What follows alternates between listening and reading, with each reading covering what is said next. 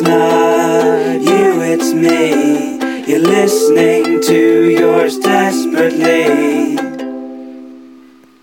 Hello Oh. and welcome to The Yours Desperately podcast. That was intro music by Jack Britton. Today we are live in Lydia's bedroom. which is where the magic does not happen, No, but it's lovely and decorated. It- Well, it's getting there anyway. it's getting there. You've got a wardrobe or chest of drawers, which on each drawer it says remove protective film after fitting.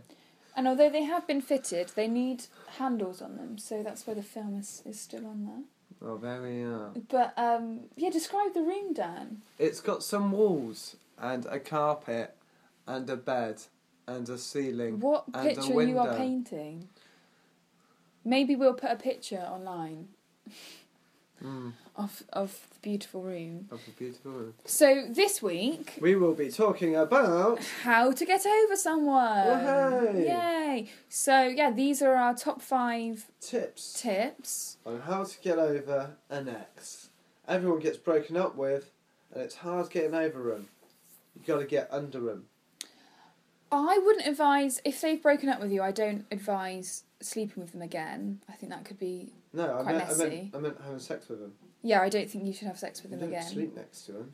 We'll just have sex and then leave. I don't think that's good for, like, Do you not? your meant for mentally.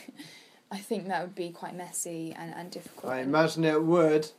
Hey! Okay, so let's move on. So yeah, so let's start at number five on the list. and number five, Lydia is Delete them off all social media. delete 'em from life. Um, I think it's quite difficult to delete them from life. but I Delete would, 'em from life. I would just say don't have them on Facebook or Twitter or Instagram or anything else. or where you can- Bebo. No one uses Bebo Do anymore. you, oh right.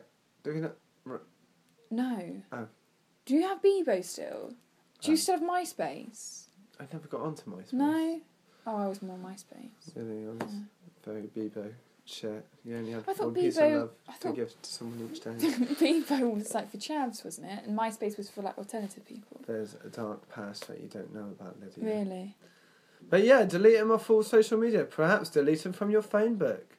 Yeah. Perhaps get a new phone. Well, I wouldn't say Move you, away. you don't need to go that Go far. to another country. because that could just be Build a new life for yourself. Seen they it. hurt you. as escaping your problems and not necessarily in the most productive way. So don't run away from your problems. I just think it might be easier.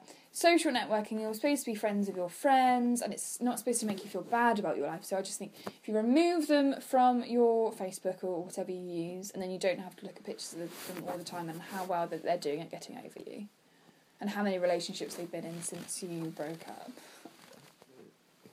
You sound like you know a lot about this. No, definitely not. I just think you need to move on, and, and having seen their pictures all the time, it's not going to help you. Mm, that is true.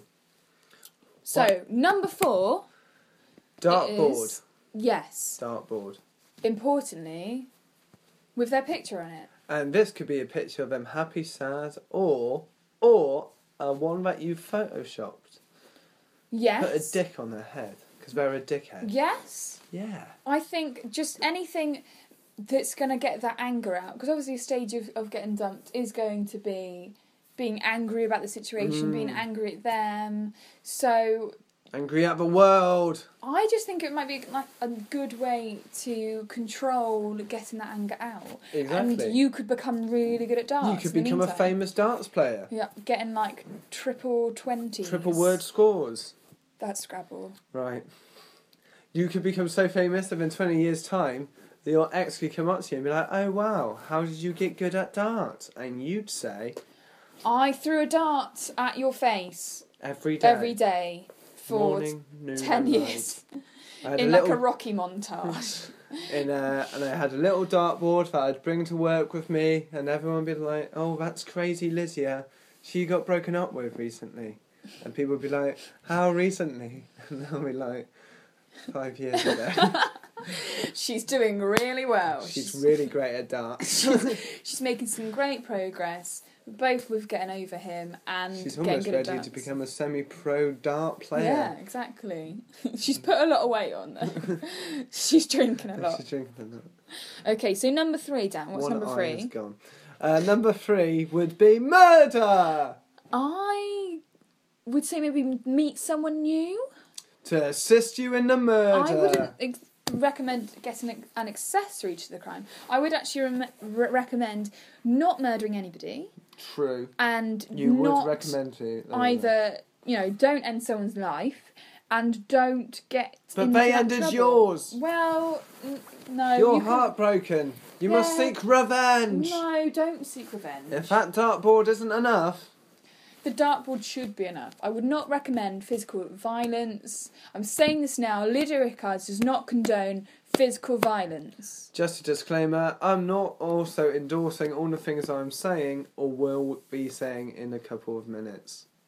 So I think rather than murdering somebody, try and meet someone new. May- Burn them. No. Just hurt them severely, We're not talking about different methods to hurt them. I just think, aren't we? as I said in point five, you want to delete them out your life Out of your life. and then, you know, start to get over them and maybe. I, I- I'd say also be careful when you're placing your feelings on somebody else. If it is just a rebound, don't let them get too into you because Yeah, then that tell could them hurt straight. them. Right away. I, Hi mm, there. I've Just, just been broken up with. Will you be my rebound? Just make sure everybody knows where they stand, is what I'm trying to say. Tell your mum, your dad, your boss. Mm, Got this new rebound. No.